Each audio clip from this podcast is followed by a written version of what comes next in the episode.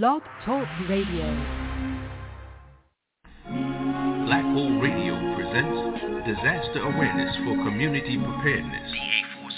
With your hosts, Rudolph Muhammad and Yusef Muhammad. People get ready. There's a train a coming. You don't need no baggage. You just get on to hear the Jesus humming. Don't need no ticket. You just thank the Lord.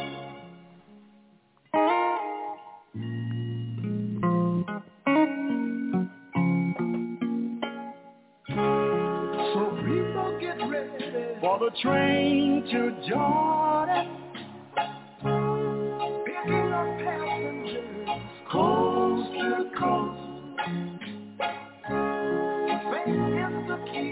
Open the doors and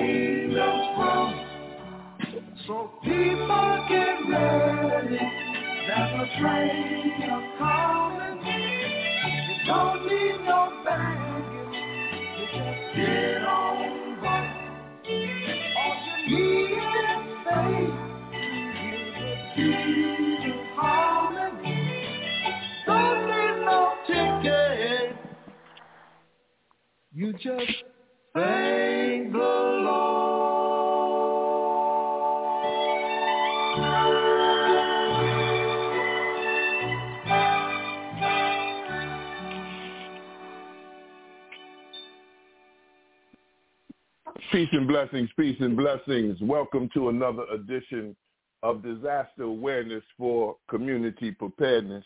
And as our dear brother, our ancestor, Curtis Mayfield just said, people get ready. There's a train a coming. You don't need no tickets. You just get on board. All you need is faith to keep the diesel moving. You don't need no tickets. You just thank the Lord. So in the name of the Most High God, the beneficent, the merciful, I bear witness there is but one God, and beside him there is no other, the architect of the universe, the creator of the heavens and the earth and all that is in between. gives me great pleasure to welcome our listening audience, our first-time listeners, and our consistent and constant participants. Greeting you with the greeting words of peace and paradise. We say it in the language of our ancestors. Assalamu alaikum. I am your co-host, Brother. Yu- Thank you, Brother Rudolph. I am your co-host, Brother Yusef Muhammad. And as you just heard, uh, giving me the return greetings, which we are taught is a prayer as well, along with our dear brother, Brother Rudolph T. Muhammad. Again, we are eternally grateful for the honor of your ear and the privilege of your presence. Here we are, who would have thunk it? We're at the 30th day of the ninth month of 2022 in this particular millennium. I don't know what that means for you, but I know it has to do something with time, the day, Friday, the day, Juma, the day, the date, the month, year. I don't know what that has to do with you, but I know it has something to do with time. It's a little after 4 p.m. Eastern Standard Time, and we here at Disaster Awareness for Community Preparedness come before you every week, every Friday from 4 o'clock to 6 o'clock p.m. Eastern Standard Time. And certainly we welcome you. We thank you, for we realize You could be doing something else with your time, but we also realize you find it worthy to find out what's the update of the landscape as it pertains to disaster preparedness. And Brother Rudolph and I are eternally grateful to be your servants, not only today, but in the previous days and the days to come, if it be the will of Allah. So we have quite a bit on our plate today, but I'm going to give you an opportunity to hear from our dear brother co-host, Brother Rudolph T. Muhammad, as he will welcome you and then segue into, as the hip-hop artist used to say, let us proceed with what you need. Brother Rudolph? Thank you, Brother Yusef. Yes. Organi, peace. Assalamu alaikum. Shalom alaikum. Uh, started? Uh, these are just some of the greetings used by our family all over the planet. And if we didn't hit the one, the particular one that makes you feel warm and fuzzy and let you are welcome, then come at 563 999-3089 and let us know the way you want to be greeted and greet you that way so you will know beyond the shadow of a doubt that you're welcome program at this time from 4 p.m. to 6 p.m. As we discuss, uh, uh, as the show used to say, what's happening? But beginning all things in the name of the one God, the Most High, the grand architect of the universe, the I am the uh, that I am, the Alpha and the Omega, that one that is responsible for your and my existence. He's called by many names. We are taught that Allah is the best name, the culmination of all of his attributes. So we thank Allah Master Fard Muhammad with him for raising the most honorable Elijah right from the very Detroit, Michigan, Black Bob, as it was called. And we thank both of them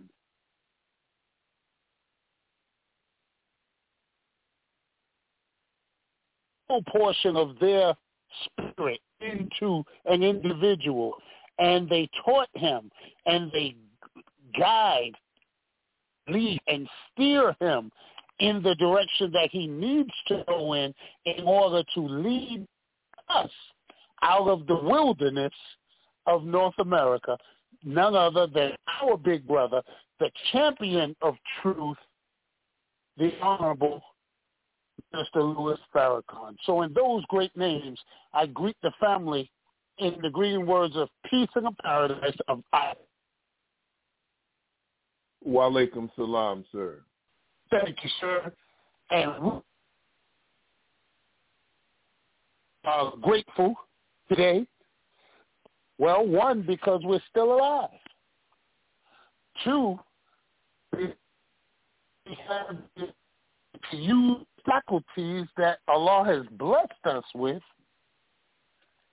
And so because of that, there's an attitude of gratitude, and it causes Brother Yusef and myself and the team at the Disaster Awareness Community Preparedness to just sit back and granted, but to get busy working, show ourselves approved.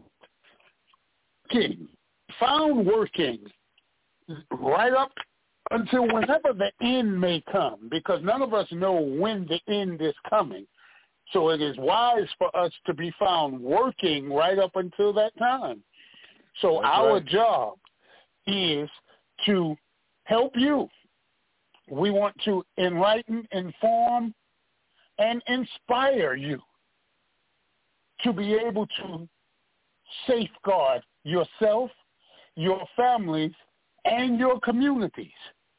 So we give you information that if used properly, you do that. So we will give you up-to-date information uh, as Brother Yusef so poetically says, the update of the landscape. We're going to bring information to you, especially today, about the hurricane that has hit, the one that is presently hitting, and those that are following. So stay tuned. Text somebody, email them, call a, call somebody, telephone, tell a friend. The man known as Super Rhymes is back again. No, um, no, I, I digress. I'm sorry. I'm sorry. Um, right. We we're gonna give you five minutes. No, no, Dirty Fresh said six minutes. We're gonna give you six minutes to get on the line and get somebody and get them on the phone too. Somebody that you say that you love, that you would like to give a special gift to. You got six minutes to get them on the line before we start with this information. The clock is ticking. Brother Yusef? Six minutes, Dougie Fresh, you're on. Uh, uh, uh, uh, I'm sorry, wrong audience, wrong audience. but in the six minutes, brothers and sisters, you know, this is nothing to play with, but it's so heavy that you must have levity to get us through this time. Again, I talked about time and how you see time. You know, I was talking to our dear brother uh, engineer and then some and more, much more than that. Brother right. Faris Muhammad earlier before the show came on, and we were talking about what the most honorable Elijah Muhammad taught about the two dispensations of time, and that is motion and measurement. Motion and measurement. When you talk about developing a framework of how to get informed about disaster preparedness, or let's start with awareness before preparedness. Number one, you're to get informed. Number two, you're to make a plan. Number three, you're to develop a survival kit. And number four, periodically reassess your plan and your kit. You know, the military, the armed forces of this country uses the six P's, proper prior planning prevents poor performance, they say. That's right. And so we here at Disaster Awareness for Community Preparedness always make sure you understand the importance of putting the Most High first. Allah, God, Yahweh, whatever you call your supreme being, then we become self-reliant in taking appropriate action in response to any emergency. But as Brother Rudolph said, you have to do the work. It has to be movement. It has to be measurement. And you have to, as my dear brother said, it reminded me, Brother Rudolph, what you said came to mind was Second Timothy 2 and 15. Study to show yourself approved, being a workman and a watchman, being unashamed, rightly dividing the word of truth. And so what we try to do here on disaster awareness for community preparedness is disseminate the truth to all who are willing to listen.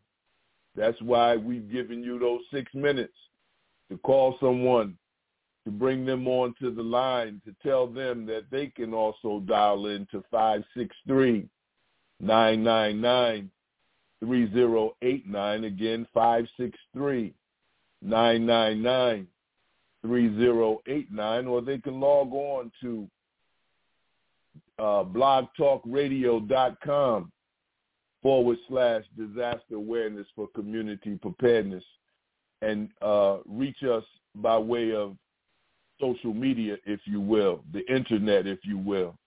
We need you to survive, brothers and sisters. This program promotes public awareness and engages in public outreach to inform to educate and to train all people on how to best prepare for, respond to, and recover from all emergencies. Our objective is to ensure that everyone has a reasonable working knowledge of disaster preparedness and to help you to determine the best choices in any emergency to avert danger and save lives. Our vision here is that each individual citizen including every capable man, woman, and child, understand their personal responsibility for the safety of themselves, their family, neighbors, and the overall well-being of the larger community. Now, you may remember, brothers and sisters, just seven days ago, there was a hurricane impacting Puerto Rico and devastating it so much so where the whole country lost power. And periodically different districts of the country of Puerto Rico got their power back, but it was over seven to ten days where there were some areas in Puerto Rico that the people still had no water, no electricity. And I say no water, let me be specific, no drinking water. Okay? So what would happen to you and I where we are? Right now, I'm in southeastern Virginia, catching the remnants of what this world is calling Ian, that went from a hurricane to a storm back to a hurricane. Now they're saying this area may be prone to a tornado because of the, I guess, hot and cold fronts that are going to impact not just Virginia, but if we work our way south, North Carolina, South Carolina, Georgia, and I don't know if you've been checking out the news, what it did to Florida. Devastation on levels that if you've never experienced it, I wouldn't wish that on anyone, but that's the time we're in. All the more important reason why we engage ourselves in motion and measurement. These are just some of the things that are on our screen for the past seven days, whether it was what this world called Fiona that hit Puerto Rico or what they call it Ian. You know, our ancestors, Marcus Garvey said, look for me in the whirlwind. Hmm. You know these hurricanes come off the west coast of Africa and follow the same route as the slave trade, the Holocaust, where our people did and continue to pay a hell of a cost. That's just something else to think about. But look, let's get right into it. What happens if a hurricane hits your area? If you lose electricity, if you don't have any drinking water, water to clean up with. This morning, which is rain and wind here in what they call Tidewater or Hampton Roads, Virginia the 757, if you will. And we lost electricity for a half hour. Man, was my phone charged? Not where it should have been. Did I have water in my bathtub just as a surplus? Mm. These are just some of the things to think about. You know, the basics, whether you're talking about 72 hours or in case you need to evacuate. If you have to shelter in place, you, you, you may want to think about a 30-day supply. If you have to evacuate, you may want to think about in your development of a survival kit what to put in your go bag. So a 90-day supply of water. Do you have one gallon per person per day? Do you have non-perishable food? that would last for 90 days. What about prescription medications? Flashlights, extra batteries, a battery-powered or hand-cranked radio. What about a first aid kit or a trauma kit? Do you know how to use it? What about cash and change in a waterproof container. Just some of the things to think about. A manual can opener, flares or whistle to signal for help. If you have one, do you know where it is?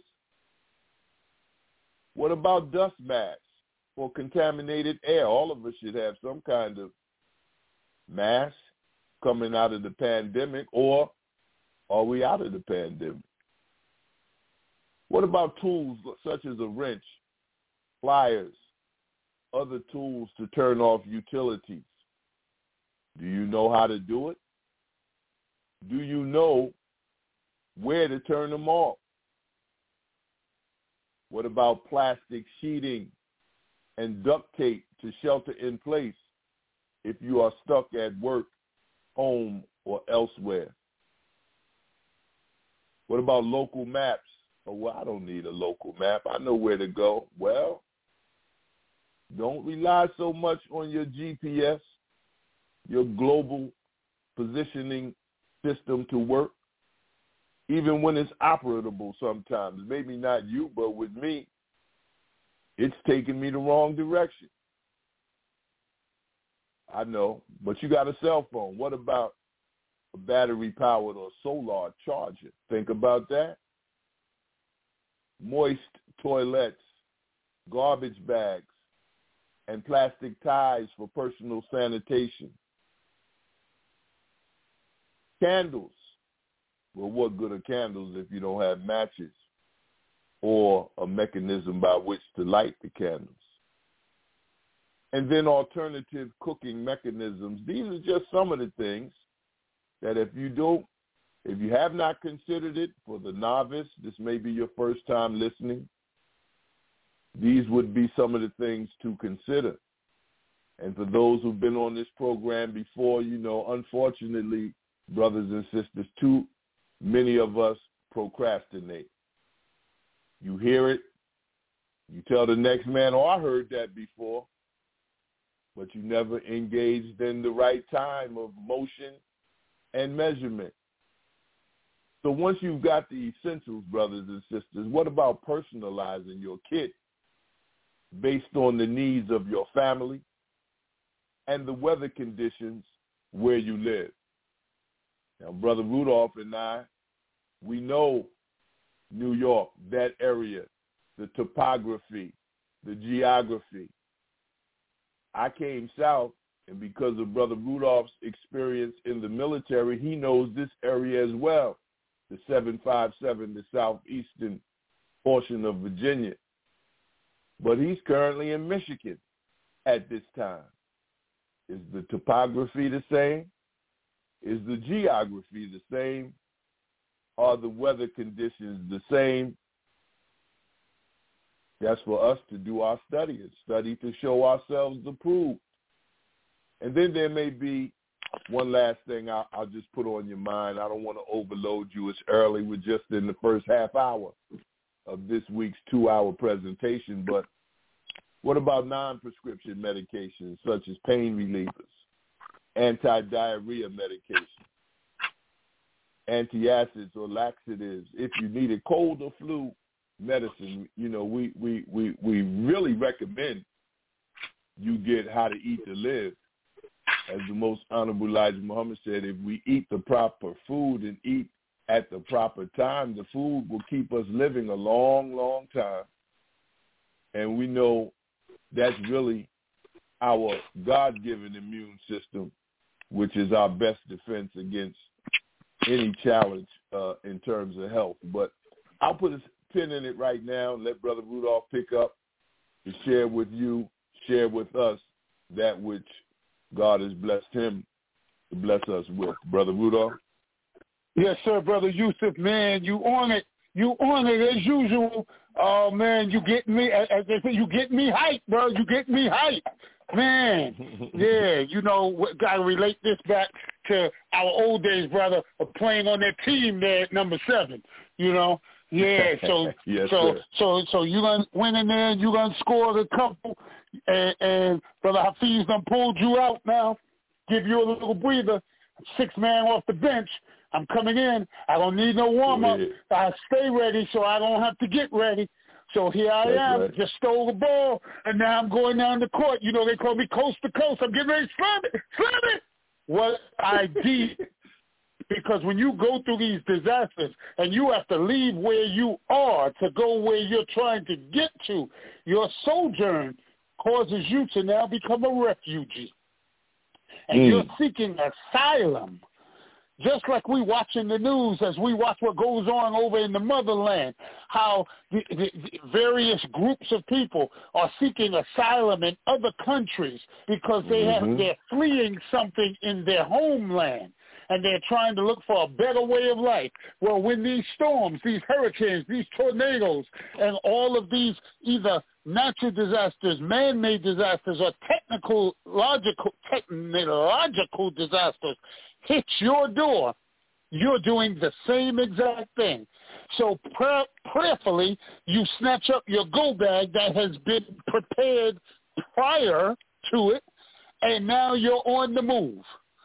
And you had your plan, the whole family knows, and so you're moving out as a unit.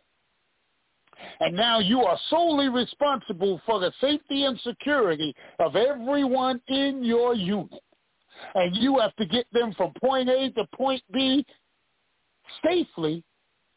And while you're doing it, what's going through your head and which no one will ever notice until you've been through it and while you're going through it, you're doubting yourself. There's doubt running in your mind. Man, did I make the right decision? Should we have gone left when we went right? Should we have stopped? And stayed rather than proceed, man, all of these thoughts are running through your head. But once you're engaged, you must go 100%. 100%. Because hesitation will get you killed, will get the people that you love killed. Once you make a decision, you have to go 1,000% with that decision. And you have to think on the fly, as they say. So now, what ID have you brought? How can you prove who you are? Do you have picture ID? So you need a state ID, whether it's a driver's license or a non-driver's license. If you're on social services, so you have your benefits card that should have your picture on it. If you're retired from the military or something like that, you have your military ID. If you or a student that's in school, you have your school ID that should have your picture on it. Maybe you have job ID that has a picture on it. Anything that can prove that that's you, that you are who you say you are. Then behind that, you need to be able to prove who you are. So you need either the original or a certified copy of your birth certificate and your social security card so that when you get wherever you're going, you can request some services because they're due you because you're a citizen and you've already paid into the system, but you got to prove who you are to be able to all- get those funds allocated to you. That's so right. right now, that's three pieces of ID. That's a picture ID, a state ID, a job ID or a school ID. Even an expired driver's license will work for you in disaster time as proof of who you are. But you'll still need other ID to go with it. So your expired driver's licenses, don't throw them away. Put them in your go bags so that you can have a piece of I, valid piece of ID in there. I don't know if you have a passport or not. If not, then that should be on your list uh, of trying to get one and trying to get it now so that you don't have to pay the exorbitant fees of trying to expedite it. So you set the uh, wheels in motion right now. Fill out the application, pay the fee, and in a couple of weeks God willing, it will get to you. So what other pieces of ID do you need? Um, you need either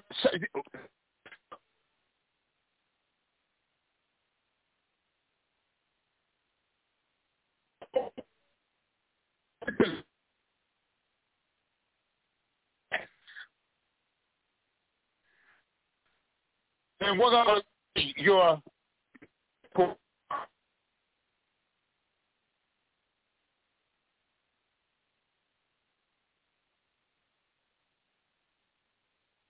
Brother Rudolph, wherever you are, beloved, your transmission is uh, going in and out. Okay, all right, all right, all right. What about now, brother? Is that better? Loud and clear, sir.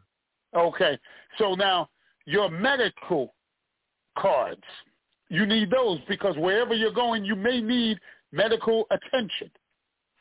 And I work in a hospital, so I'm gonna tell you, they, don't, nobody cares what your emergency is when you walk through that door. Really, the first question they ask asking you is, let me see your ID and proof of insurance. Mm-hmm. You could have blood pumping out of your neck, pumping out of your chest, pumping out of your loved one's uh, um, um, torso somewhere. They want to see ID and proof of insurance. Now, the law, EMTALA, E-M-T-A-L-A, says that every hospital is required by law to treat you. Oh, but that word treat has so many different colors of meaning to it, Brother Yusef. Mm-hmm. And the hospitals interpret it as being all they have to do is stabilize you. So you're bleeding, patch him up. He ain't got no insurance. Send him on his way. Oh, but she's having a baby. Okay, check her. Is, is she crowning? Oh, baby's not coming. It's not imminent birth. All right. Stabilize her. Send them on their way. Oh, mm. he's having a seizure. Oh, uh, see, the, the, the seizure's over. He's in the postictal phase. All right? He ain't got no insurance. Send him on his way. And God forbid if you happen to stumble on a private hospital, hell, they don't even have to open their doors to you because they're private. It's only the city or municipal hospitals that are forced to let you in the door as far as the waiting room to the triage area to treat you and triage you and stabilize you. But even with that, wait times in the emergency rooms now are in excess of eight hours. And while you're hmm. highly, highly appalled at that when you get in there because you see people coming in, you go in, they take your information, they take you in there, do your blood, your vitals, and then they reseat you back in the waiting room. And people are hawking and spitting and throwing up and moaning and groaning and all kinds of things, snot running out there, all kinds of stuff going on in that emergency room. You're probably better off sitting outside in the air. And so you're watching people come in and go out, and some people are taken in before you, and you've been sitting there four or five hours and now you're a little upset and you come up to a window and now you decide that you're going, in your infinite wisdom, you're going to curse out the registration person. Bad move. In chess, that's, you know, that's tantamount to just giving away a major piece for no good reason. Hmm. So now you cursed out the person who would have been your ally to get you in. Human nature kicks in now. Oh, so I'm Mr. MF? I'm BI. Oh, that oh. Okay. So now your paper goes to the bottom of the file, or into the shredder. No record that you even checked in. So now when you're complaining, what are you talking about? We have no record of this person in here. Oh, process all over again. Oh yeah, human nature kicks in. So I'm just saying that.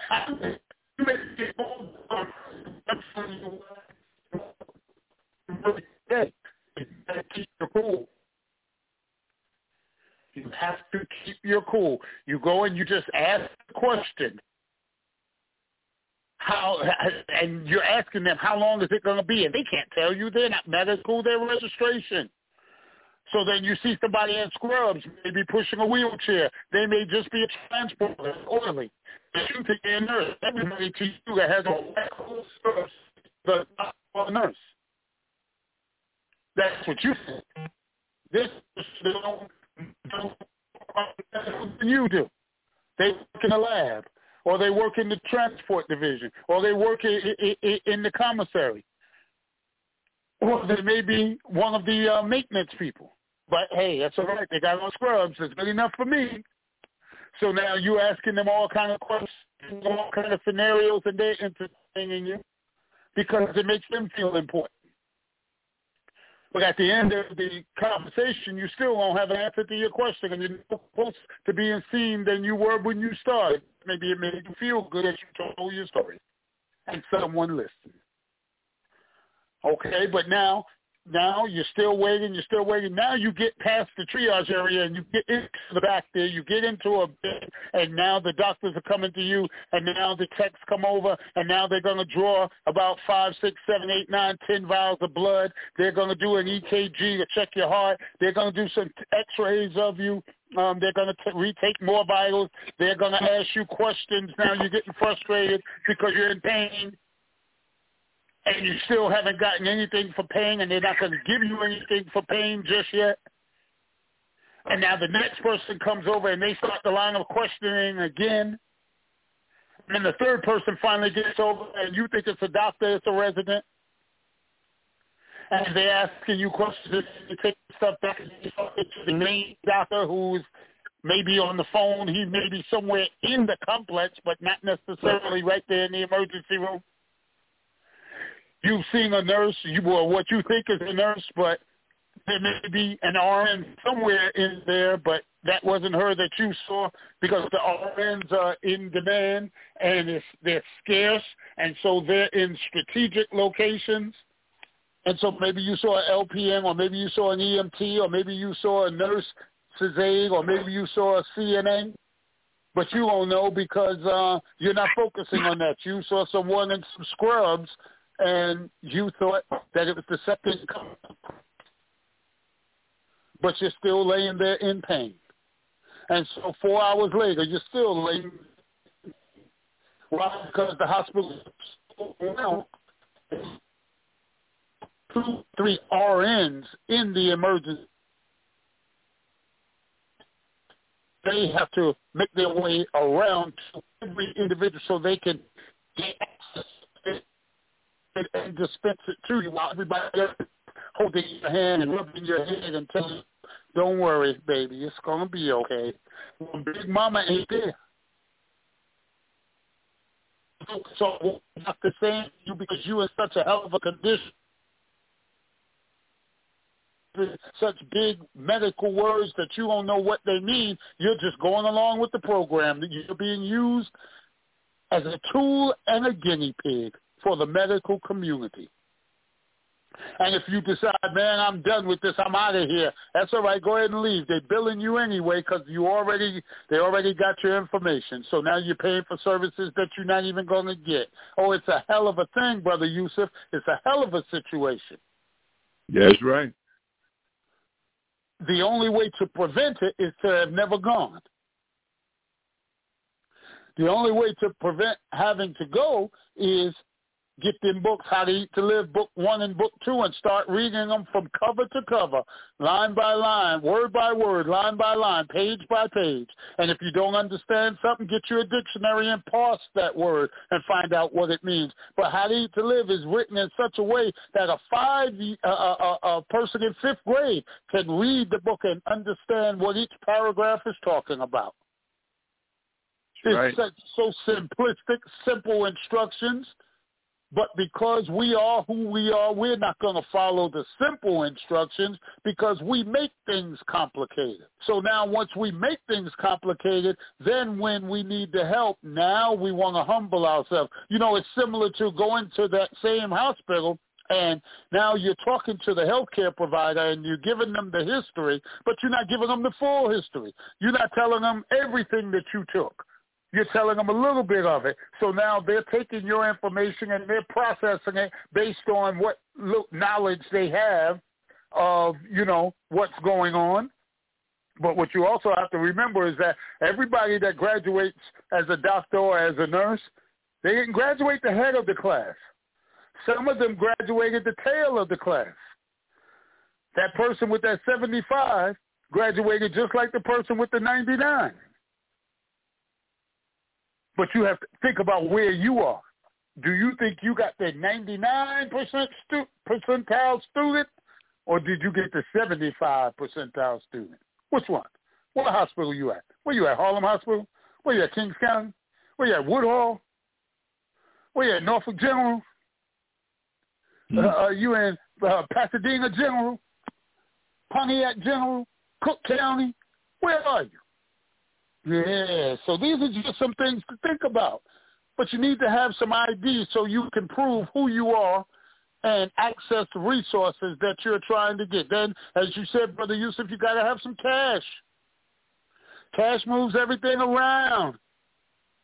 Uh, I'm sorry, I, I, was digressing. I was digressing. I was going back into it. but this is the soundtrack to our life. Everybody has a soundtrack to their life. You think about That's the right. songs that pertain to what you, who you are, and what you're going through. I mean, we throw hours out there every day. Yeah. Yeah. We started off with people get ready. There's a train a coming. If you're from New York That's City right. and the train is coming, you know, one, stand back away from the platform before somebody push you in front of the train. Mm-hmm. Second, when the train get there and the doors open, let the people out before you try to get on. And when you get on, step lively and step quickly into the car, into the middle of the car. Don't stand there in front of the door. Find a seat if you can, if you're lucky. But if not, at least you're on the train, and the train is moving. Now you just have to deal with whatever happens while you're in that car as you're moving. But that's how life is. It's situations that come up, and you have to have situational awareness That's right. Where you are and what is actually going on. So you have to learn to compartmentalize. You have to learn to uh, um, be compartmental in your thinking. Yeah, something just happened to you 20 minutes ago, but you can't be dwelling on that now. Now is now is now. Now is the present. That was the past. You got to leave that in the past so you can deal with the present because the future is the next stop, and you're gonna know what's down down them tracks.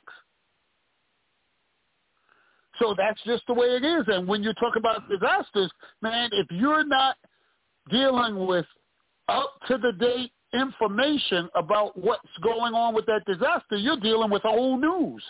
And with disasters, news changes very quickly. And what That's could right. have been the plan five minutes ago, if you take that same route, could be the your sudden instant death. So you have to have a way to communicate or to receive communications. And we always say you should have that good old transistor radio that takes that one AAA or that one double A battery. And when you turn it on and put it on the station, you hear a lot, all of that static until you get to a station that you want. And that radio should have what we call a weather channel on it, a dedicated weather station that you go to. You're mm-hmm. not going to WBLS because you ain't trying to pop your fingers and hear no music. You trying to find out what's going on. Where's the wind coming from? Where's it going? Where when is the water gonna start? Where's the flash flood coming from? That's what you want to find out. You get you a NOAA radio, N O A A, and that radio will have a dedicated station that no matter what time of day you go to it, you're going to get up-to-date information on what's going on where you are. It's an investment. So maybe you can't get that tall can of Colt 45 for three days, or maybe you got to put that pack of Newports down. What the, I, mean, I guess I guess Newports is about ten dollars a, a a pack now. Well, you sacrifice That's two of them, you can get you a, a radio. There's some. Or if it's not Newports, then all right, all right, you know, I understand you got your uh, medical marijuana card. So, you know, and, and, and, you know, times like these, what Preach said in Cooley High, times like these, just want to get high. yeah, but when you high, you can't focus on reality. And when the high wears off, you coming right back down to reality. So how that work? How that do for you? Yeah, so you know these are just something I know. You somebody saying, "Man, brother Rudolph, man, what the heck is you talking about? You're supposed to be disaster awareness for community preparedness. You're supposed to be telling us the stuff that we need to do. Well, we've been piping to you all the day long, and you have not lamented. Go ahead. Go we ahead. just we are just the voice of one crying out in the projects. Are you ready? because it's coming. It's not about if, it's when. Right. You know how you go to the movies and you see a trailer and at the end it says coming to a theater near you? Well, yeah, this storm is coming to a town near you. So the question is, are you ready? Brother Yusef? Thank you, Brother Rudolph. Beautiful, beautiful. I mean, look, like a voice crying out in the wilderness, make straight in the desert a highway for our Lord. Look, brothers and sisters, we're at 4:45 p.m. Eastern Standard Time, and Brother Rudolph just laid out a wonderful scenario, wonderful in the sense that he's trying to get us prepared to understand situational awareness, knowing what to do, when to do, where to do, how to do. He's trying to let us see that the two dispensations of time are motion and measurement. But you got to make a move first in order to measure your moves. So, and he said, you know, disasters can occur at any time, different levels at different times. And as he was speaking, my electricity didn't go out, but my modem did. So what I had to give in terms of information by way of uh, the internet right now, gone. But you don't panic. You stay calm in any situation. But I still have the phone. I pray that my transmission is clear. And so just say we get an order to stay home. We want you to have a family plan in place stay together at all times and go to a predetermined interior room away from windows if the disaster is a hurricane or a um, tornado, if you will. We know that repetition is the mother of learning, and a reminder benefits those who believe, profits those who believe, and is a mercy to those who believe. So you're going to hear time and time again, have an emergency kit, have it stocked and ready to go if you have to evacuate. You want to consider filling your sinks, your bathtubs, and buckets full of water for sanitation use. If the power goes out, you may lose your water supply. Remember, one gallon per person per day.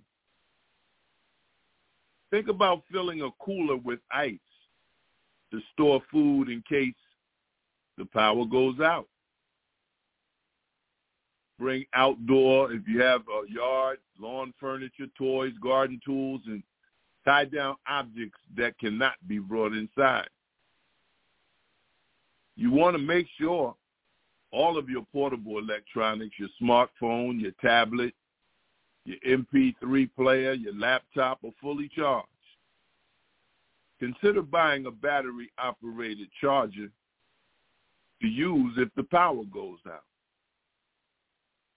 You want to have plenty of toys and books to keep children entertained. Let someone know you are staying home during the storm and do not go out in the brief calm as strong winds can pick up sooner than you expect. These are just some of the things to consider if you stay home. But what if you do have to evacuate? I mean, many people ignore when they get that call from authorities uh, about um, evacuating because they know not what they do, they haven't made a plan, or they don't trust leaving their home because of, you know, things they may have in their home. But one of the things you want to make sure is that you have a full tank of gas in your car if you have a car or a vehicle of some sort. It's best to consider filling up at night because if disaster strikes your area, it may be a possibility that the gas stations will also be impacted by the disaster. Again, bring your car emergency kit or have one in your car.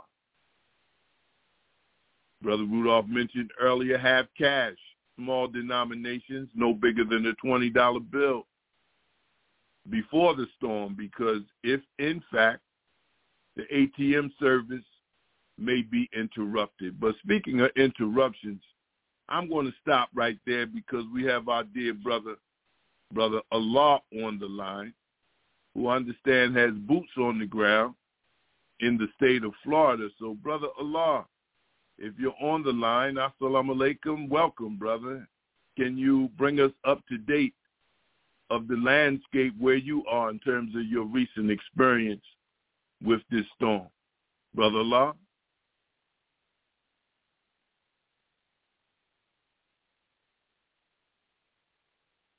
Well, brothers and sisters, again, he must be having has, um, yeah, he must be having yeah. uh trouble finding a signal, but he will be on um as soon as he can get to a safe location and get a signal. But we do have, yes, uh, he's he is in Florida. He's been there two days now, and um, he can give us some brothers. Yes. As far as I know, Brother Law is on. I don't know if he knows he's on, but everybody who's supposed to be coming on, they have to press one so we know they want to speak. Please. Okay, the 914 number, that's Brother Barry.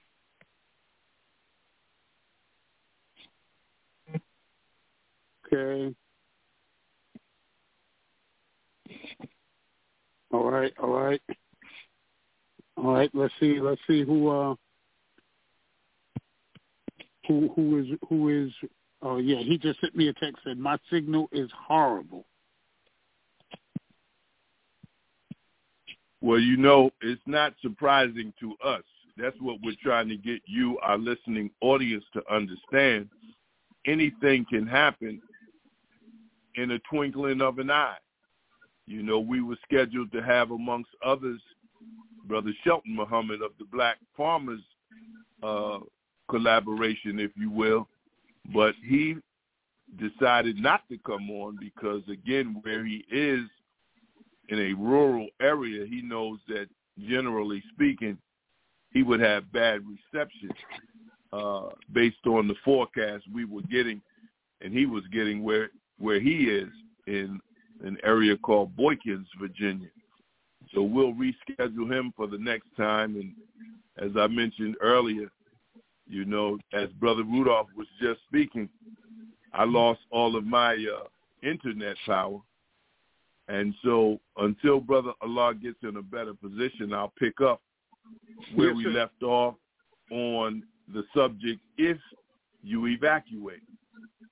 Yes, sir. You want to take extra supplies or no, before you evacuate, I left off talking about getting cash before the storm because ATM service may be interrupted. Y'all remember I said that last. You also want to uh, uh, consider shutting off the power, the water, and the gas before you leave. If you have no expertise, then um, make sure you get a professional to turn your gas back on. Take extra supplies with food with you, with water, food, you may be stuck in traffic for a long period of time. Bring your cell phone and charge it. Bring any medications you may need and or important medical records. You want to carry all valuables and important documents in a waterproof container. If you are traveling with children, make sure they have plenty of snacks, toys, books, and movies to keep them entertained. If you are traveling with pets, be sure they have the necessary supplies and accommodations. Follow the roads that emergency workers recommend, even if there's traffic. Other routes may be blocked. And as Brother Rudolph said, uh, go to your AM stations and look for the designated uh, weather channel on your AM radio to get the update of what's going on on the roads. So those were just some of the points we wanted to share here in the first hour. If you stay at home, if you evacuate. And then there are other things to consider like power outage safety, generator safety if you have a generator, water safety, cell phone versus landline, other tips for your family, and other tips for seniors. But as we enter the second hour of this uh, week's program, I'll pass it back to Brother Rudolph, and then we'll pick up where we left off. Brother Rudolph? Yes, sir. Yes, sir, Brother Yusef. Thank you, brother. Excellent, excellent information, excellent detailing of it. And I pray that our listeners, you know, that are here have the wherewithal and the ability to document and uh, uh, uh, write, you know, to write down some of this stuff that we're giving them if they don't already know it. I know some of you may be on say, man, Brother Joe talk about the same stuff every week. Yes. Yes, we do. Repetition is the mother of learning. And as Brother Yusef always so eloquently reminds us, disaster preparedness is like education and spirituality. It, co- comes in degrees of understanding. So we have to start at kindergarten, so to speak, before we can get you up into the master's degree program. Now, for those of you who feel that you have um, successfully passed the go bag and the flashlight battery uh, uh, um, classes, then that's fine. Then um, go down the hall and go into the first room on your left and take a seat, and we'll move into the next uh, phase of disaster preparedness, which are called the uh, facilities management class. So now, what systems need to be put in place now prior to, or what systems can you put in place on the go while you're actually out there or when you get to somewhere that is a little safer than where you left, what systems brother, can you put in place that can hold you? Brother Rudolph, yes, sir. I believe yes, we have our subject matter experts on, Brother Barry and Brother Allah. I believe they're okay. on there. All right, let's go with brother uh, brother Barry. Hold on, let's go with brother Allah first because he's, as they say, in the eye of the storm. So, brother Allah, you on the line?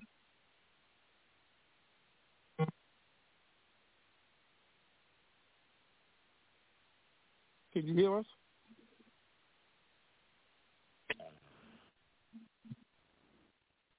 All right, then uh, let's go with Brother Barry there.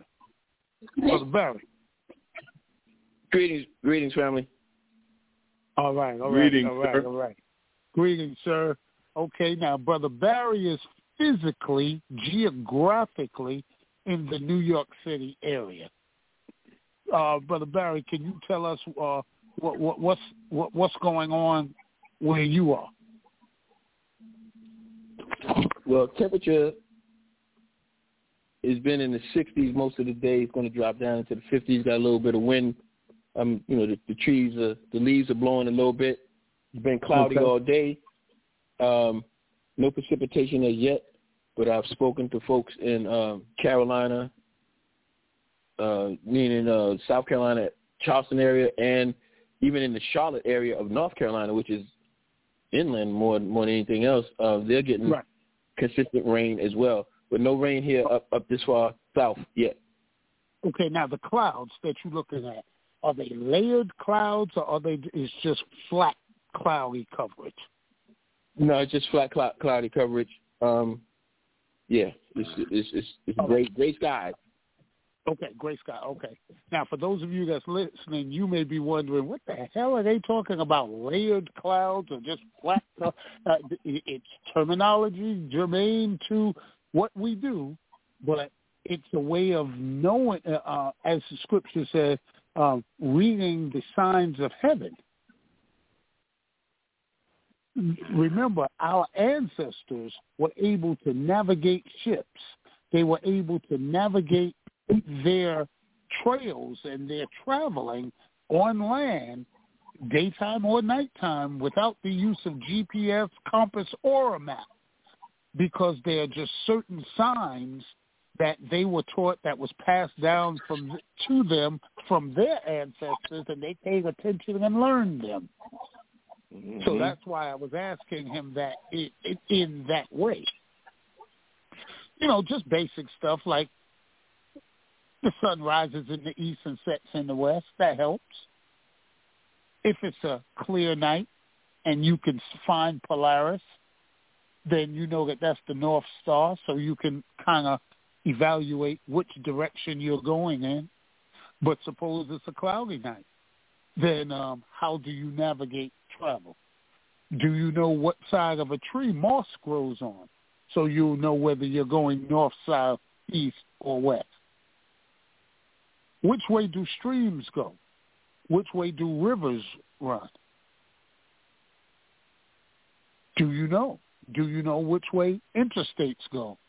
Which way, uh, uh, you know, you have your three-letter interstates, you have your two-letter interstates, do they travel north-south? Do they travel east-west? Do you even know? Back to you, Brother Barry.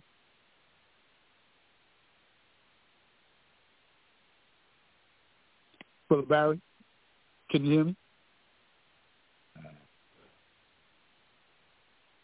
Okay, I think we may have lost him. Can Can you hear me? Okay, I hear you now. Okay um, yeah, as you was explaining to folks and saying, um, you know, he was asking those questions. Do you know this? Do you know that? Um, you really got to really want this stuff. You know, you really got to want it. And, and you know, you was asking me about the weather, and I started talking about the cloud cover. You know, and and I was saying it in I'll say layman's terms, for lack of a better right. phrase. But those clouds are actually stratus clouds, right? Those right. are the clouds as I described. You know, total gray sky, uh, low low level clouds, as opposed to, uh, you know, another layman's term would be the big puffy white clouds. No, it's not that kind of a day because I can't see blue nowhere. You know, I don't right. see the big balls of cotton in the sky. Those are cumulus right. clouds. But no, today here in this New York region, it's these are stratus clouds, low level, gray sky all the way through, everywhere you look. Which means that you're that that it's imminent that you're going to get a, some precipitation at some point. Absolutely, and, yes, sir. And the darker the cloud coverage, the closer the cloud the, the cloud cover looks to you, the faster it's going to come on. You know, uh, you know, another question that came to mind, Brother Barry, for the layman to um, uh, study and inquire. Okay, uh-huh. when you hear thunder and you see lightning, do you know how far off it is from you, or do you know how to calculate how far off it is? or how close it's getting to you as you're hearing it and seeing it. That is also a sign that if you learned, you can uh, tell which way the storm, whether it's coming or leaving, and you can approximate how much time you have before you're in the thick of it. But again, like you said, this is something that you have to want, and it's something that you have to be a student of in order to learn these things. Brother Barry? Yeah, yeah, it's, it's absolutely true. Um, and and I know that that learning curve, man, we know is is long and it, and it's it's it's a big arch, you know, in terms of the, you know the learning curve. But um, as as things become applicable to you, your lifestyle, where you live, your environment. Uh, yeah, you got you got to know it, man. You know, you know me. I'm always pushing folks to get their, their you know, the aviation uh, license uh, certifications. And if it's one thing you better know, you better know your clouds if you up there. You know. Right. Um, right. yeah, man. You can't you can't just pull over, man. You can't pull over. you know what I mean? hey man, Yeah, pull man. over by that puffy cloud, man. yeah. So you know, it's all, it's all relative, man. You know, my my favorite line, you know, with this preparedness thing is like I just put it in perspective, man. I be like Right. real clear. I'm, I take your line straight, talk with state understanding, and Right. that's that. Yes, sir. You know, 'cause it, it, it, it's real, man. Well, brother Barry, you talking about aviation and flying, brother. You know, if a disaster strikes while flying, brother, and you have to use your parachute, brother, can you connect the dots and share with our listening audience your your analogy of uh, using that parachute and the importance of Yeah, I ain't I ain't told that to nobody in a long time.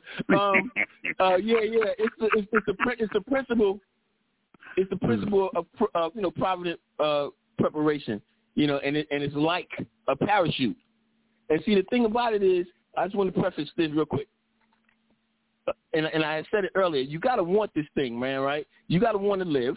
Right? You can't be uh, half uh, uh, doing anything when when your life and your family life is on the line, right? Um, you, I mean, you'll get tired of your house floating into the ocean. I guess I don't know. Um, but yeah, anyway, so like this whole thing about the parachute piece. If you miss anything, if you know how you have you have options, right? Right. Sometimes you can go left, you can go right. Um, right. uh, might you might be in a situation where it's like, okay, if I don't do it this way, you know, I can get away with it. If I do it that way, it don't work like that, man. And so that's what this this this analogy is about. So here it go. And this is relative to preparation, and preparation is like a parachute. You must have it before you need it. You must have it on when you need it. You must know how to use it when it is needed. You actually must use it is needed. And it must be in good quality and work when you use it. And more importantly, right? And see, the thing about that is, if any one of those things are missing, you lose, right? So, in terms of the analogy, the analogy, and with preparation and this parachute theorem, if you will, the main thing out of all of that, at the end, is you must learn how to pack your own parachute.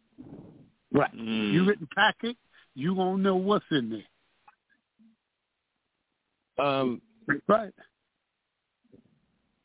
Yeah, you got Yeah, you got to that's- know this thing, man. And you, and you got to really, you got to you got to believe it, man. You know, Yeah. um, and this way you don't have to learn it the hard way, man. You know, like like like dying. Going splat.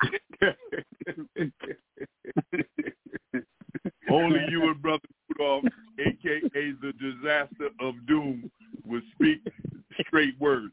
Uh, uh, tell us how you really feel. Incoming. Real brothers and sisters, we're not playing. Yeah. Brothers and sisters, uh, don't get don't take this the wrong way. Don't think that we're making light of this stuff. No, what we're doing is we're trying to inject some levity into it because it's such a serious situation and disasters disaster preparedness is a topic that more often than not it's going it's going south. It's gonna go south and it's gonna go south quickly. And this is why we stress over and over and over again the basics of it because you know it's like playing a game, whether it's football or basketball. Now, you could play a team that has uh, play basketball. You could play a team that has five superstars, five Michael Jordans on the team. Or you could play a, a game of football that has, uh, uh, uh, you know, all nothing but superstars on the team. But if you stick to the basics of the game, there's a great possibility that you can win that game just by sticking to the basics. And this is what we're trying to get you to understand. It's a great possibility that you, if it be the will of God, first of all, and then you do your homework, you can survive the disaster or the encounter just by sticking to the basics. And as they used to say on Dragnet, just the facts, ma'am. Just the facts.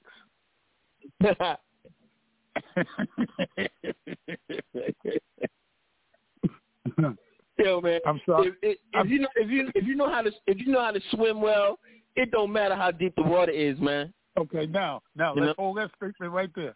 How many black people know how to swim? Let's start with that question, and then we'll go with the well. Okay. Well, by nature we all do because we, we we swam out to start with. Right, but most people forgot about that. Yeah, They, they, yeah, they forgot know, about that. and and, and we Yeah. got away from the water births. So hey, Right, right. So, so, so there goes that one. a hell of a time to think, to re, be reminded of that that fact is when you're neck deep in the water and your feet are not touching the bottom. that's right. Again, I always tell people, uh, you know, jokingly, I was in the Navy some years. I couldn't swim from here to across the street on top of the water. Now I could do it on the bottom now. I can swim on the bottom. But that on top moving stuff, now Brother Forrest can do it. I've watched Brother Forrest. Brother Forrest be in that pool, be looking like the man from Atlantis. And for any of you that know Brother Forrest, I mean that's like the the, the seventh or eighth wonder of the world right there. Right. But yeah, you know, now I can survive. I know how to survive in the water. I know water survival. I know how to float if I need to. But that propelling stuff, I haven't quite mastered that yet.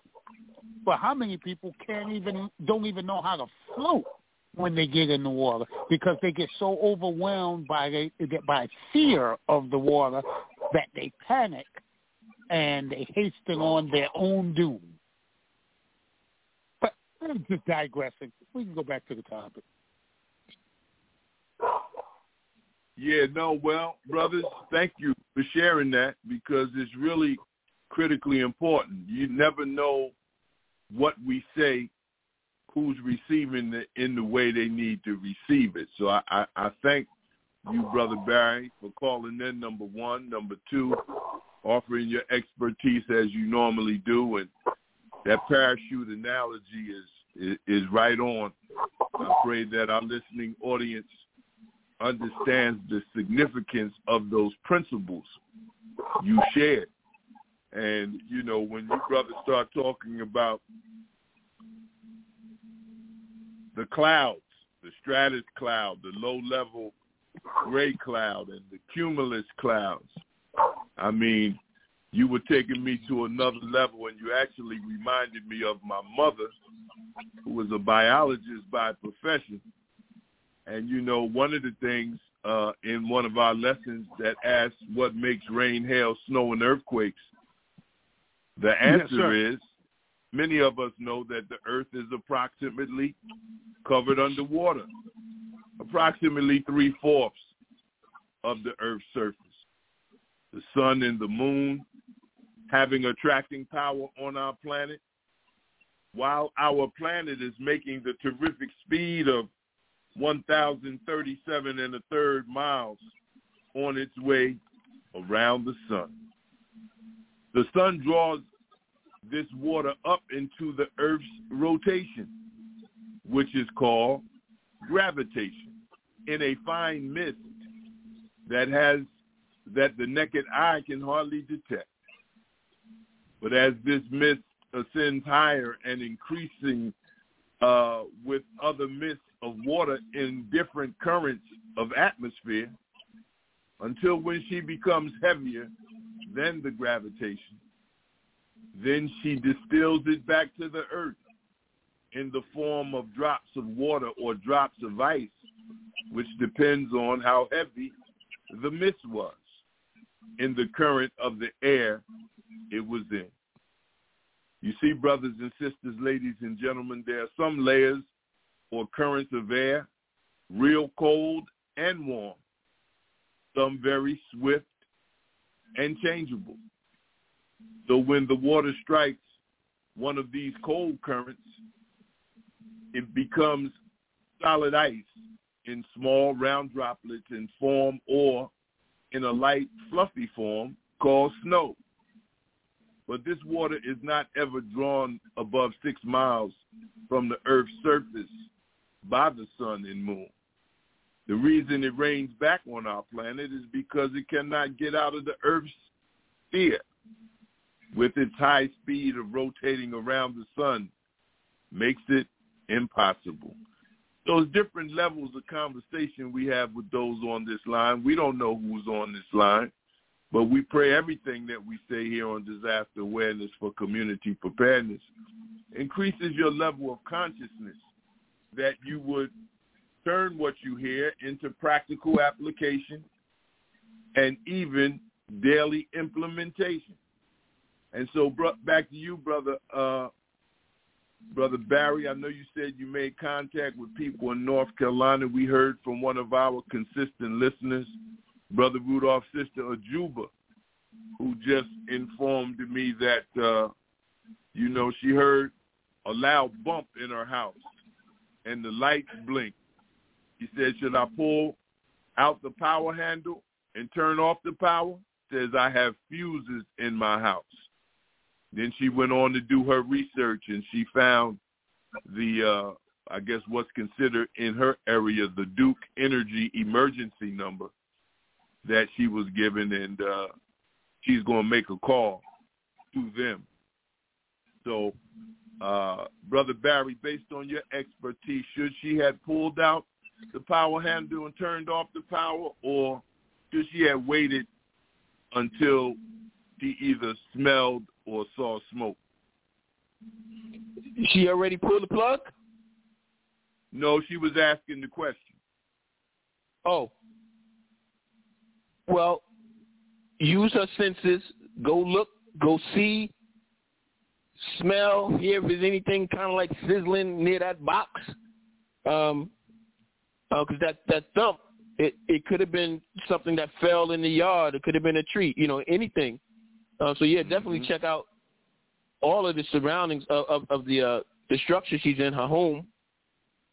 Um, depending on where she's at, you know, that phone call is what it is. You know, uh, especially, I mean, if she's lucky enough to have spoken to someone, oh well.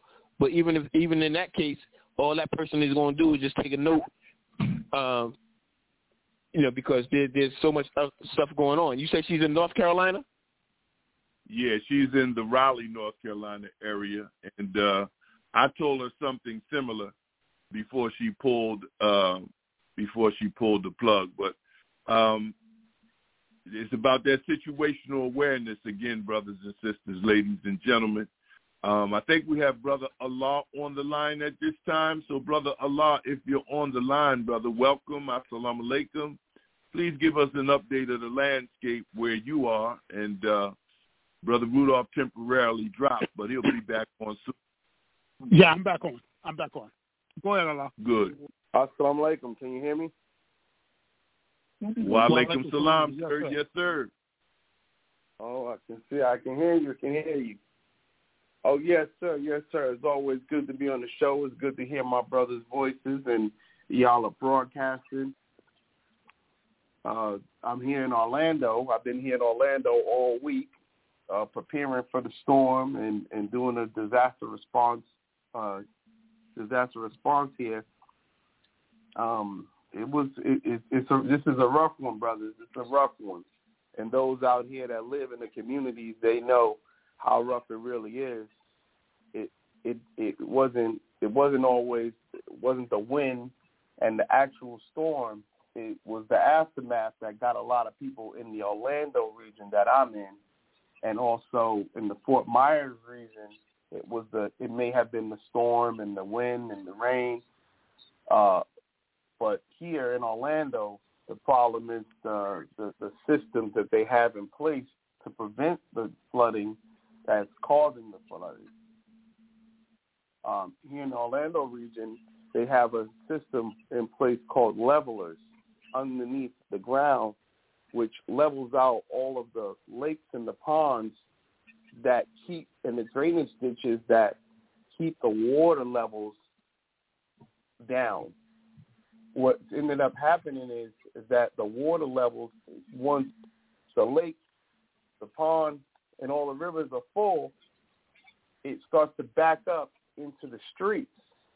The system is doing its job a little bit too well to a certain degree, and it's pushing the water back into the streets.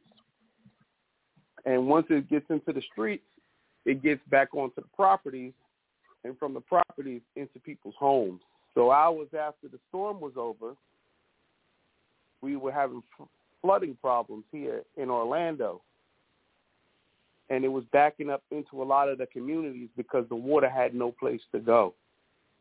And the leveling system just kept pushing the water back out into the lakes, and the lakes kept pushing it back into the into the communities. So it was doing uh, what it was supposed to do, but was causing a reverse effect, which ended up causing us to have to evacuate after the storm, and a lot of properties, nursing homes, and hospitals, and and, and vital resources ended up being in jeopardy because of that. And also, a lot of the residential areas ended up getting flooded, apartment buildings, hotels, um, how at, we I just got in this morning and we we were that's what we were doing taking getting people out of different types of housing facilities all night in the water. And we started, man, when we got there, it may have been a foot of water, and hours later, four or five hours later, it was three feet of water. So the water was still rising, and it may still be rising in certain communities because of the leveling systems underneath the ground. It's also connected to the sewage, which is just it just it just tries to keep the water balanced and level all the way around, but it's leveling the whole community with water. Wow, you know it, it's it's crazy, and this is just me. This is just Brother Rudolph thinking out loud. You would figure a place like Florida that has hurricanes on a regular, on a regular. Okay, they see this on a regular. Somebody somewhere in the emergency management team would ask the question, okay, well, if this happens every time it floods, what else can we do uh, to help alleviate the uh, situation? can we do to mitigate this situation? With how can we deal with this constant flooding? And some eh, eh, the people that live there, the residents of flood zones. And again, I'm not blaming anybody. I'm I, I'm just asking this question because I just can't understand how you can keep going back to the same situation and going through the same situation over and over and over again without making a major drastic change in your lifestyle or living conditions. Just uh, you know, again, just thinking out loud. Well, brother, I, I really feel like they have a pro a pro they actually have a product that people can't refuse. I mean, they keep it looking beautiful. They keep it looking nice. The weather is beautiful. It's just a product that people can't, can't refuse. And people just keep coming back without actually learning or teaching the lesson to build and add the infrastructure necessary to keep it nice. It's kind of like that car that's beautiful looking, but it doesn't really run that well. You never, you never now, put the right you do realize- into it to make it. Brother, you do realize I live in Michigan, right? You do realize we're live on the air, and I'm talking from Detroit, the capital of GM, Chrysler, Ford, and all of that, right? So you can't be talking about these people's cars like that, brother. Yes, sir. Yes, sir. But we all, we all, we all, we all had that beautiful car that just never ran right. You mean fix After or repair daily? after, after we, after we, after we finished paying for it, that's when it just started acting strange. Held together just long enough it. to make get that last payment. Yes, sir. Yes, sir. But that's exactly what what's happening here. Is that they just keep the wheels on, the, the, the engine running, and the wheels going, but it's not, and it looks good on the outside, but on the inside, there's a lot of problems, infrastructure problems that they never really address, or they or they dress it up to make it look like something that it's really not. Yeah, you would figure people would invest more in houseboats down there. People, well, they I'm did not- invest in a lot in the houseboats. In Fort Myers, all the boats in the pier and all the boats in the marina ended up on the land, and I don't understand why. I'm still confused of why everyone's boat was still in the marina and not moved further further west or out of the eye of the storm. Yeah, you know. Mm. But Yeah, this storm was really major in size, and uh, on the west, on the on the east side of the of the peninsula, which is uh, uh, where Daytona is that Daytona Beach has been touched really severely, and we have teams out there right now in the water still doing evacuations. Right. It's 72 hours in. Well, you know, my son lives uh Little Rudy. He he he lives in Fort Myers. And so I was in touch with him up until about 48 hours ago. Um and he was telling me that what was going on. He said that uh, all the malls had shut down, the businesses had shut down. Um it was basically a curfew put in place and that if you wasn't uh, where you needed to be, you better hurry up and get there because it, you you couldn't be out and around because nothing was going. Buses wasn't running, you know, nothing was going on. Businesses closed to keep people off the street. Oh yes, sir. There was a there was a curfew here, and only only authorized personnel could travel for the last two days. Um, today, to, uh, this morning was like around the first time, and it was lifted, but they didn't want anybody but military, police, and fire and EMS personnel, uh, medical personnel on the street Right. uh, prior to the hours prior to the storm, and up till this morning, basically, is the first time people really were out and about. Everything was closed, and everything is a lot of things are still closed here. There was no place to go or nothing to do for you to be out in the street right. yesterday and the day prior. Makes sense. Makes sense. there were still roads that you may have gone through in the morning and you might have dodged a couple of um, some debris going in, but on the way out that road wasn't there anymore. It was covered by water. Okay. So hospitals, um, are they evacuating people to other area hospitals or are they um, just staying where they are, just moving? And- here's another thing, because historically I don't remember too many buildings down there that have a lot of floors in it, like New York City, where you could just move people from the first, second, third, fourth floor up to the ninth, tenth, eleventh floor, and you know just deal with it like that. Uh, so what's the situation with that? So the hospitals the hospitals uh they they they worked on some infrastructure with the hospitals. We have some flooded parking lots, but we don't have flooded hospitals.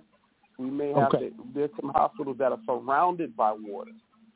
Right. So people have to walk through two or three feet of water to get out of it. But they are, or they may have lost their cars, but we didn't lose the hospital. Nursing homes, on the other hand, we lost a lot of nursing homes, and we had to we had to physically go in, and we had to get the military with people movers to go in there, which is like large Humvees that Yeah. are like Yeah. vehicles, are tall, tall vehicles, and they drive in there and they fill them, fill them up with people Fill them up with And they- people and, and drive them out. and, Right. and drive them out. That's the only way, and, and we and we did that several times. We've different several missions. I can say maybe ten missions where we've pulled out hundreds of people. Okay. The one we were at last night, we pulled out 200 people. The one, uh, there were other teams moving 140 people, uh, emptying out whole nursing homes where the where the patients were were sitting in in water. Wow. The water had come all the way inside and flooded the building with two, three feet of water. Wow. Yes, sir. Brothers, pardon me first about the you Yes, sir. brothers, but you have Brother Singleton is on. Brother Singleton is ready. Oh, let's let's bring him on. Uh, um, yeah, uh, John. Yes, sir. Hey, what's going on? Uh, for the listeners, this is um, Mr. John Singleton, who is the um, yeah, I'm gonna put it out there, John. I'm, I'm putting it out there. He is the he is the own he, he is the CEO and the founder and the owner of the only African American owned and operated EMS service in the state of Michigan. Yeah, I'm gonna say that again. I'm gonna say that again. The only black owned and operated, not ambulance company, EMS service. Big difference than an ambulance thing. Ambulance company is a company that has ambulances that just do transports. We own, see, I said we. We own an EMS service where we're capable of, yeah, doing the transports. We can do the dialysis transport. We can pick you up, take you to a facility, bring you home to a facility. We can also respond to 911 emergencies anywhere in the state if they give us the call. We have those capabilities. We can do standbys at um, sporting events to ensure that large gatherings of people have medical coverage um, when things, you know, when things like that go on. Um, yeah, we are a complete EMS service, so that's why I said it that way. So um, I just wanted to throw that out there. But yeah, John, welcome to the show, John Singleton. Thank you. Thank you, Mr. Muhammad. But Yeah. So uh, um, here's the question for you, John, since you're on. Since you're on. Um, uh-huh. What is your take, or, or, or, what do you think? Uh, um, why do you think you are the only black-owned and operated EMS service in the entire state of Michigan? well, um,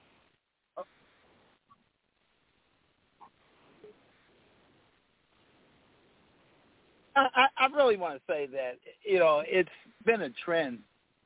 Um, EMS services basically um, that we we have never just really got involved in. Uh, I mean, it could be a lot more involved in it too, but um, I think that we just never really pushed it. And with people don't realize, Muhammad works with me very closely, and uh, without him, we we pushed this together and um, made it happen. So that's For my the record, that, that's my on. quick record, version. for the record, let me say this. I'm the operations manager. He's the administrator. So all the paperwork that needed to be done, which I did not do, know nothing about, John did that. All I did was came in and put my expertise in that I thank my father, the late Commander James Rocky Robinson, who EMS. And that's what it takes. That's, me, that's what it takes to make it make it a great company. Yes, sir. Yes, sir. Who beat it into me, who, again, for those listening, the Bedford-Stuyvesant Volunteer Ambulance Corps, the only black-owned and operated volunteer ambulance company in the nation. So um, I asked the question facetiously. The answer, the real answer is because there aren't many people who are going to sacrifice what needs to be sacrificed to make something like that happen. Because you're talking about sacrificing your time, your resources, and your family. Because that's a 24-7 commitment. You can't just do 9 to 5 like a bank and shut it off and pick it back up the next morning. No, this is a 24-7 commitment. And all of your expendable resources and those that you don't have you have to pour into the, a business like this because our people, the very people that we're the, trying to get to the help, are the very ones that won't support it for the most part. But we still have to be out there to do it because if we can get one and help them out of a tragic situation, then it's a job well done. So I'm just throwing that out there. And just for y'all, those of y'all that are listening, um, first response EMS is coming to a city near you. Atlanta, D.C., Maryland. Um, just throwing things out there, just throwing stuff out, brother Yusef. That is uh, definitely Tidewater true. area. That's right. You know, so we do have. So as again, as we're talking, we have black-owned farms. We have a black-owned EMS service.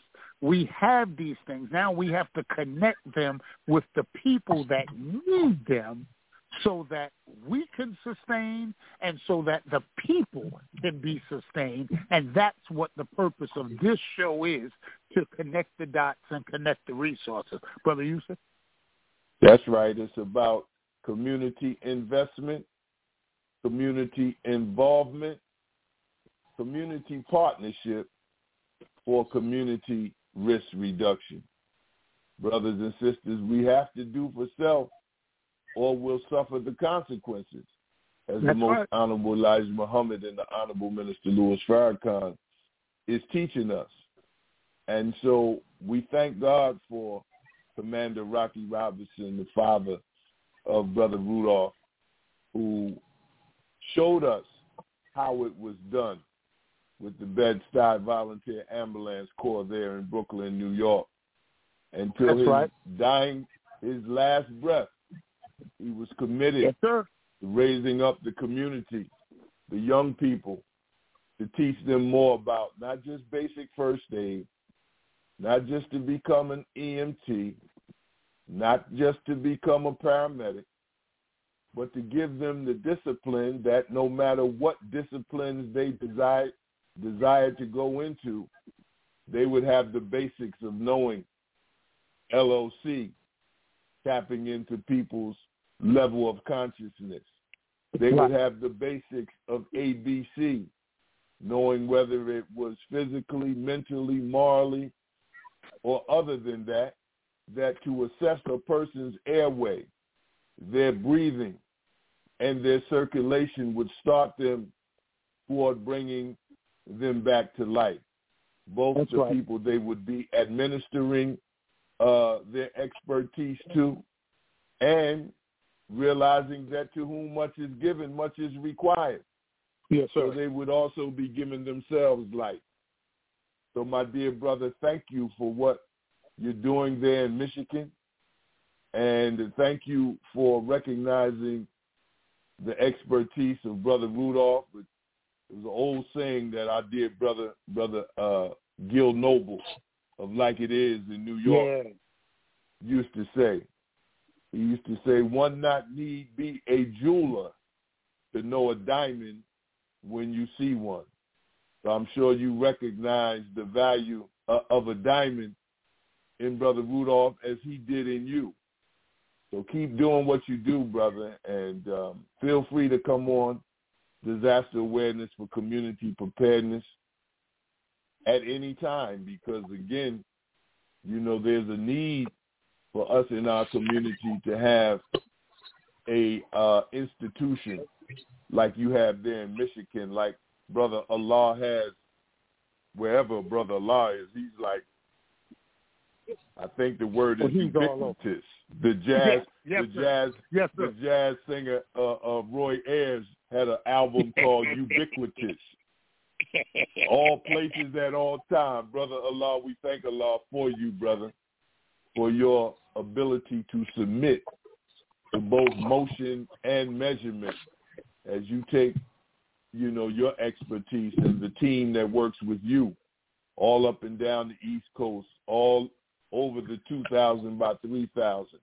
Brothers and sisters, it's 5:41 p.m. You're listening to another weekly edition of Disaster Awareness for Community Preparedness, and so I'm just eternally grateful. Um, I reached out as you were talking to uh, Sister Southeast Regional Director Brenda Brooks of the International Association of Black Professional Firefighters. She lives in that Orlando.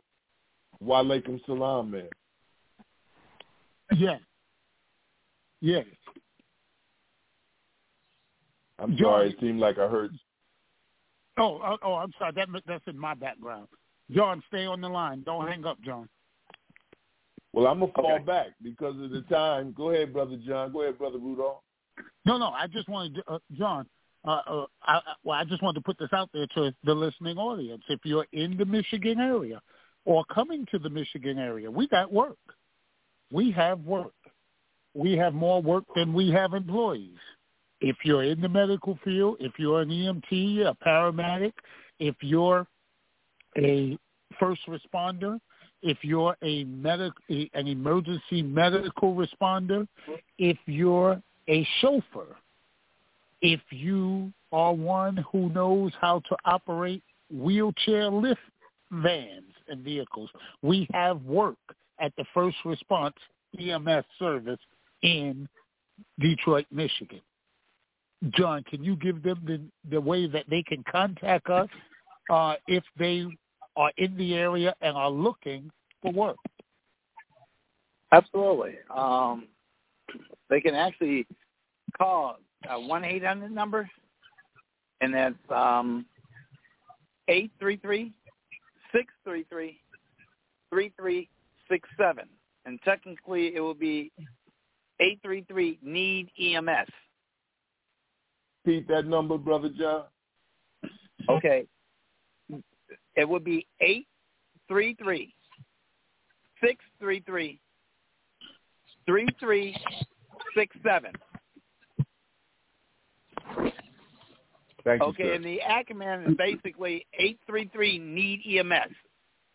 So Excellent. Or So you thank you. email us, yes, and you, you see why I got Muhammad with me. He makes it happen. Yes, sir. yes, sir, brother. Brother Forrest. Fars. Yes, brother. Uh, uh, breaking news: Sanibel Causeway in Florida uh, just collapsed, and two million people in Florida without electricity. That makes sense. Thanks. Wow. Pardon me? Wow. The power of water. The power of water, my brothers. The power of water. Oh man, my God. May Allah, and you know, may Allah have mercy on those people. Yeah, family. Um, this is what we deal with with disaster awareness for community preparedness. Boots on the ground. We are not sitting in any cushy offices anywhere. We are actually in the streets.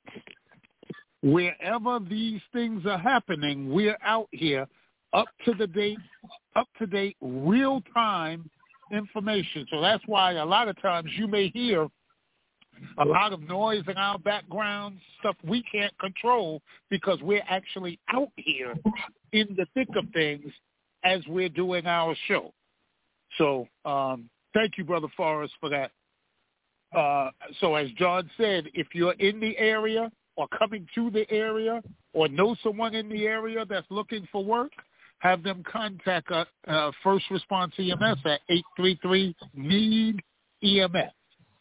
They can hit us up on, on, on send an email to us also at contact, C-O-N-T-A-C-T, at First Response, F-I-R-S-T-R-E-S-P-O-N-S-E, E-M-S dot net, N-E-T. Contact at firstresponseems.net. So, John, would, would you like to say anything to the people before we uh, uh, uh, get No, off the air?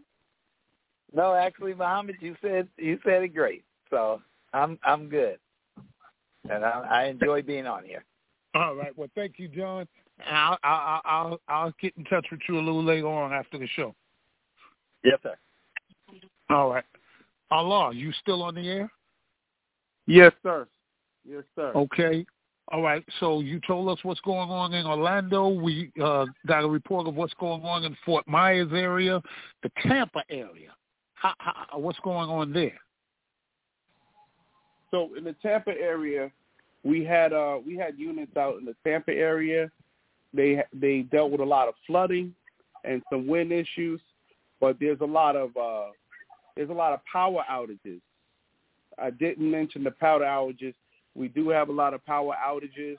Um that's not really in my wheelhouse. Right. And there are millions of people, even in the Orlando area, eh, statewide, that have a lot of power outages. Um, we that's not really in my wheelhouse. I don't, I don't, I don't really deal with that part. We just deal with the evacuations and the flooding and and the emergent stuff. But we do prior to the storm, they did move a lot of uh, cherry pickers and utility trucks inside the area prior to the storm. They were coming down when I came down on on Thursday and moving up and down the highway on Thursday and Friday prior to the storm. There were lines and lines and lines of utility trucks pulling into Florida. So I'm I'm sure that they'll be able to get that back online. It's just they were we, we were all waiting for the okay to move certain resources into certain areas. As of right now, we still have flooding issues and water that's still climbing. So that's a that that's a, a hard task to get to certain areas. Um, the other morning, I was woke. I was awoken by a transformer exploding in the distance, mm-hmm. and that's what hit a lot of the regions of the Orlando area. The transformer blew out right out across across. I could see across town from my window. I'm in a hotel in the Orlando Hilton, and I could see the transformer exploding. I just saw mm. a big blue light in the distance. It looked like firework, like a big ball of a big blue flame, and it just exploded. And then it went twice, and that was it. And from then on, people started complaining in the Orlando area, the, the downtown area, that they didn't have power. But it, that's been a problem all over the state where people are having um, uh, millions of people are having power outages. I don't foresee it being a problem for long, as long as they can access the areas with the water, with the heightened water, water to rebuild some of the uh, the, tel- the light poles and the telephone poles. Um, we we still have we still have uh, we don't have rainfall right now. The day is pretty nice. It's a it's an 80 degree day. There's a little breeze coming through. You, you wouldn't anticipate it being after a storm, but uh, I don't I don't anticipate this being a long term thing. But the recovery will be long term because you still have a lot of people homeless and a lot of people that are still trying to seek resources to help them fix what they lost. The the the, the creeks and the and the lakes are still cresting. The water has nowhere to go right now, and everybody's just working with what they have right now, brother. We, we're just here on standby, making sure that everybody's okay. We will be um, soon. I'll be shipping out to Fort Myers and assisting down there a little more once they allocate the resources and are able to distribute the resources, or to, to Daytona. Mm. Hmm. Well, brother Allah, one thing for sure, brother, we are eternally grateful that you had the opportunity to call into our program. We're grateful that you're safe, brother, and that you're serving as only we know you to do, willing to risk your life, brother, in the midst of the storm. And uh, I, I, I believe our listening audience knows that what the report you gave, brother, the update of the landscape, if you will, was priceless. So you stay safe, brother, and give your team our Sorry. best regards on behalf of disaster awareness for community preparedness. If there's any uh, last comments as we are entering into the last nine minutes of our program you'd like to share, brother Law, go right ahead, brother. Yes, sir. Thank you, sir. I appreciate you. I appreciate what y'all brothers do every week.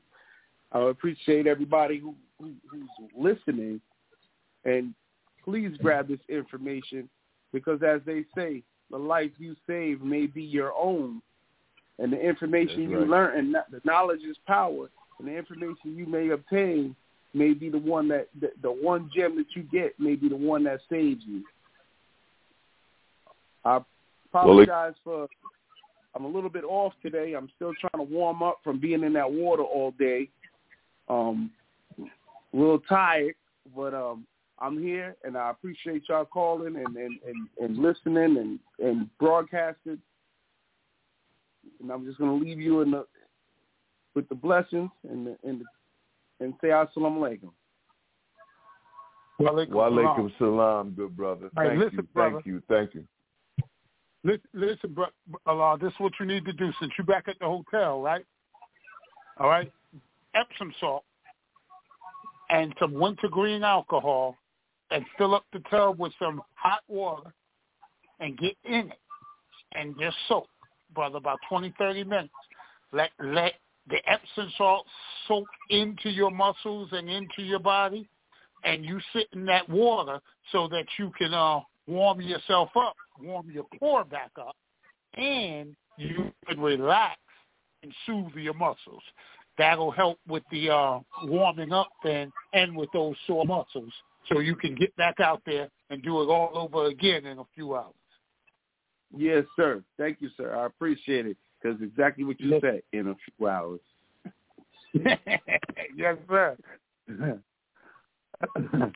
Man. All right, brother. Don't take no listen, listen, keep your head on the swivel and don't take no chances, brother. Remember, a hero ain't nothing but a sandwich. Yes, sir.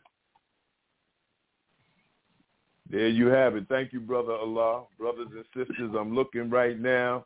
There's a state of emergency all up and down the southeastern coast from Florida to Georgia to South Carolina to North Carolina to Virginia.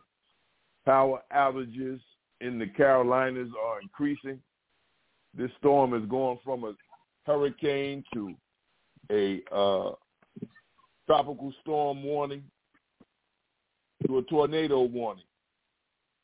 We've had flash floods and be aware of the storm surge and flooding.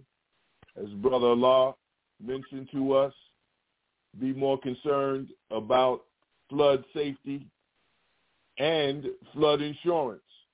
We've had programs on that as well. And so remember, brothers and sisters, the, the, the pre, the during, and the post disaster, you want to make a family plan that everybody in your family understands what to do, when to do, how to do, where to do. Situational awareness. The better you're prepared, the better you're prepared to calm fears. Calm fears. Brother Law said this particular climactic condition that came through Florida and it's uh, we're getting this impact up in Virginia now. It's not like something they've seen in recent history.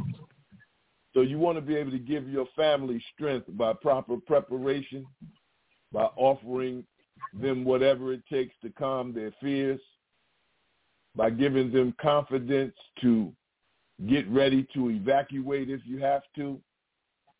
And then as the post, you want to be able to put yourself in position to clean up together. You want to be sensitive toward the seniors in your community. Give them a call, see how they're doing.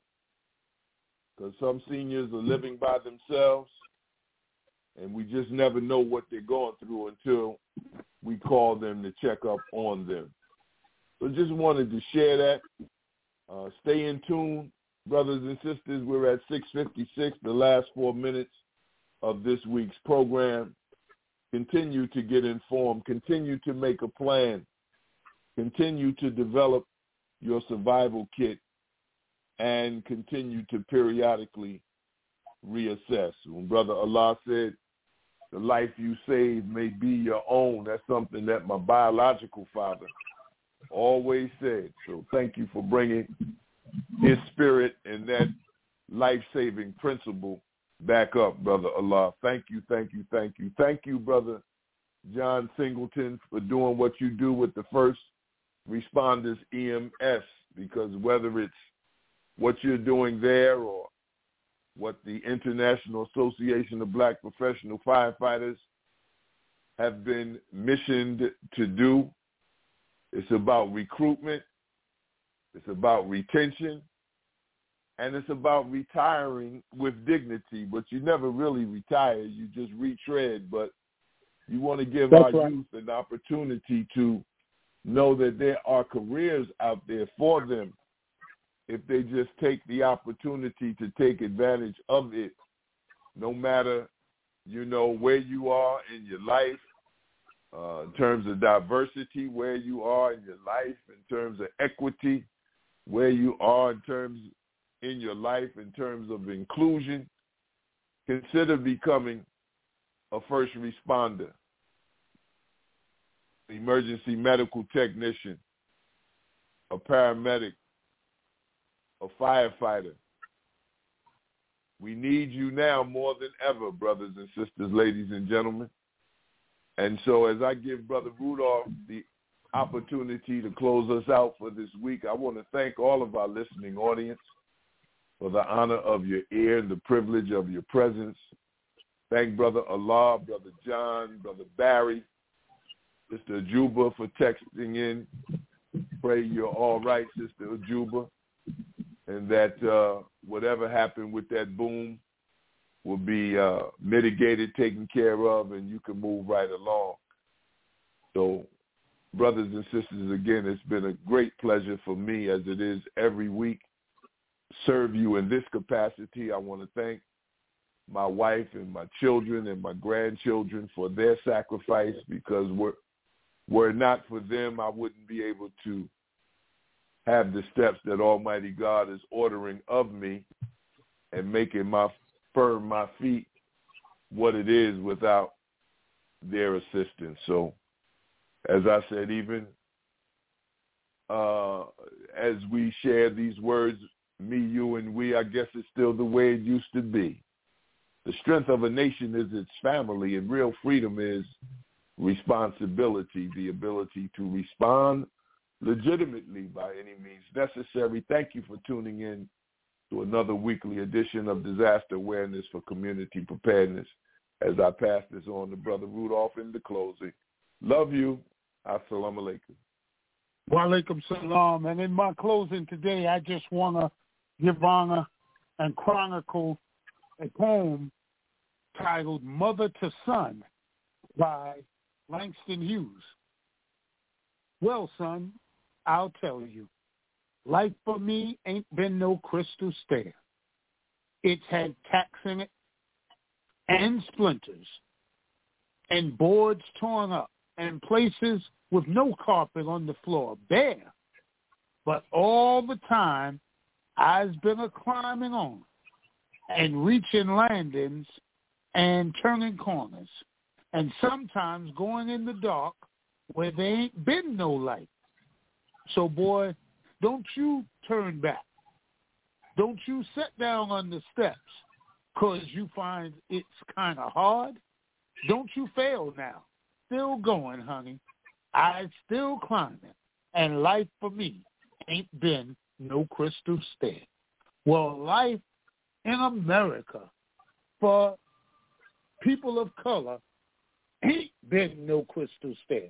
There's always a disaster looming to the left or to the right. It's always a situation that we're coming out of or going into.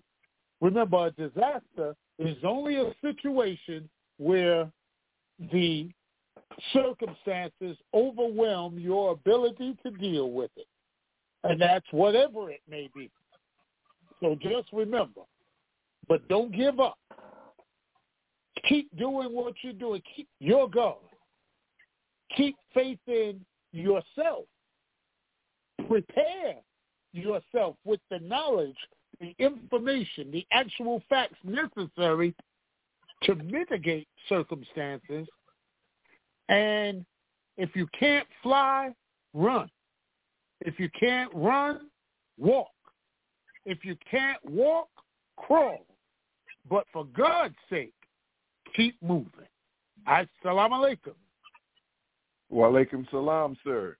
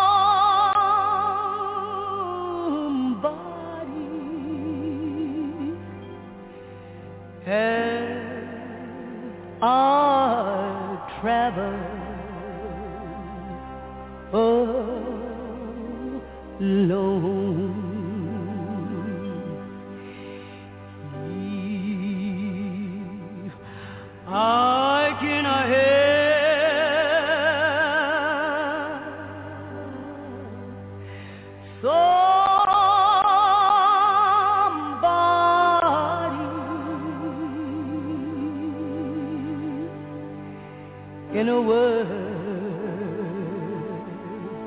or a soul.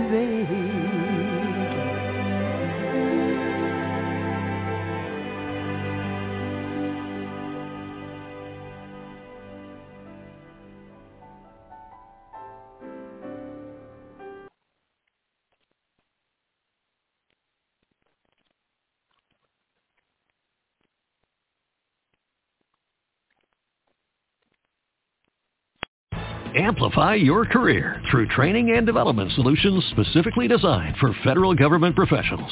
From courses to help you attain or retain certification, to individualized coaching services, to programs that hone your leadership skills and business acumen, Management Concepts optimizes your professional development. Online, in person, individually, or groups, it's training that's measurably better. Learn more at managementconcepts.com. That's managementconcepts.com. Hey guys, it is Ryan. I'm not sure if you know this about me, but I'm a bit of a fun fanatic when I can. I like to work, but I like fun too. It's a thing. And now the truth is out there. I can tell you about my favorite place to have fun. Chumba Casino. They have hundreds of social casino style games to choose from with new games released each week. You can play for free anytime, anywhere and each day brings a new chance to collect daily bonuses. So join me in the fun. Sign up now at ChumbaCasino.com. No necessary. VGW. Void were prohibited by law. See terms and conditions. 18 plus.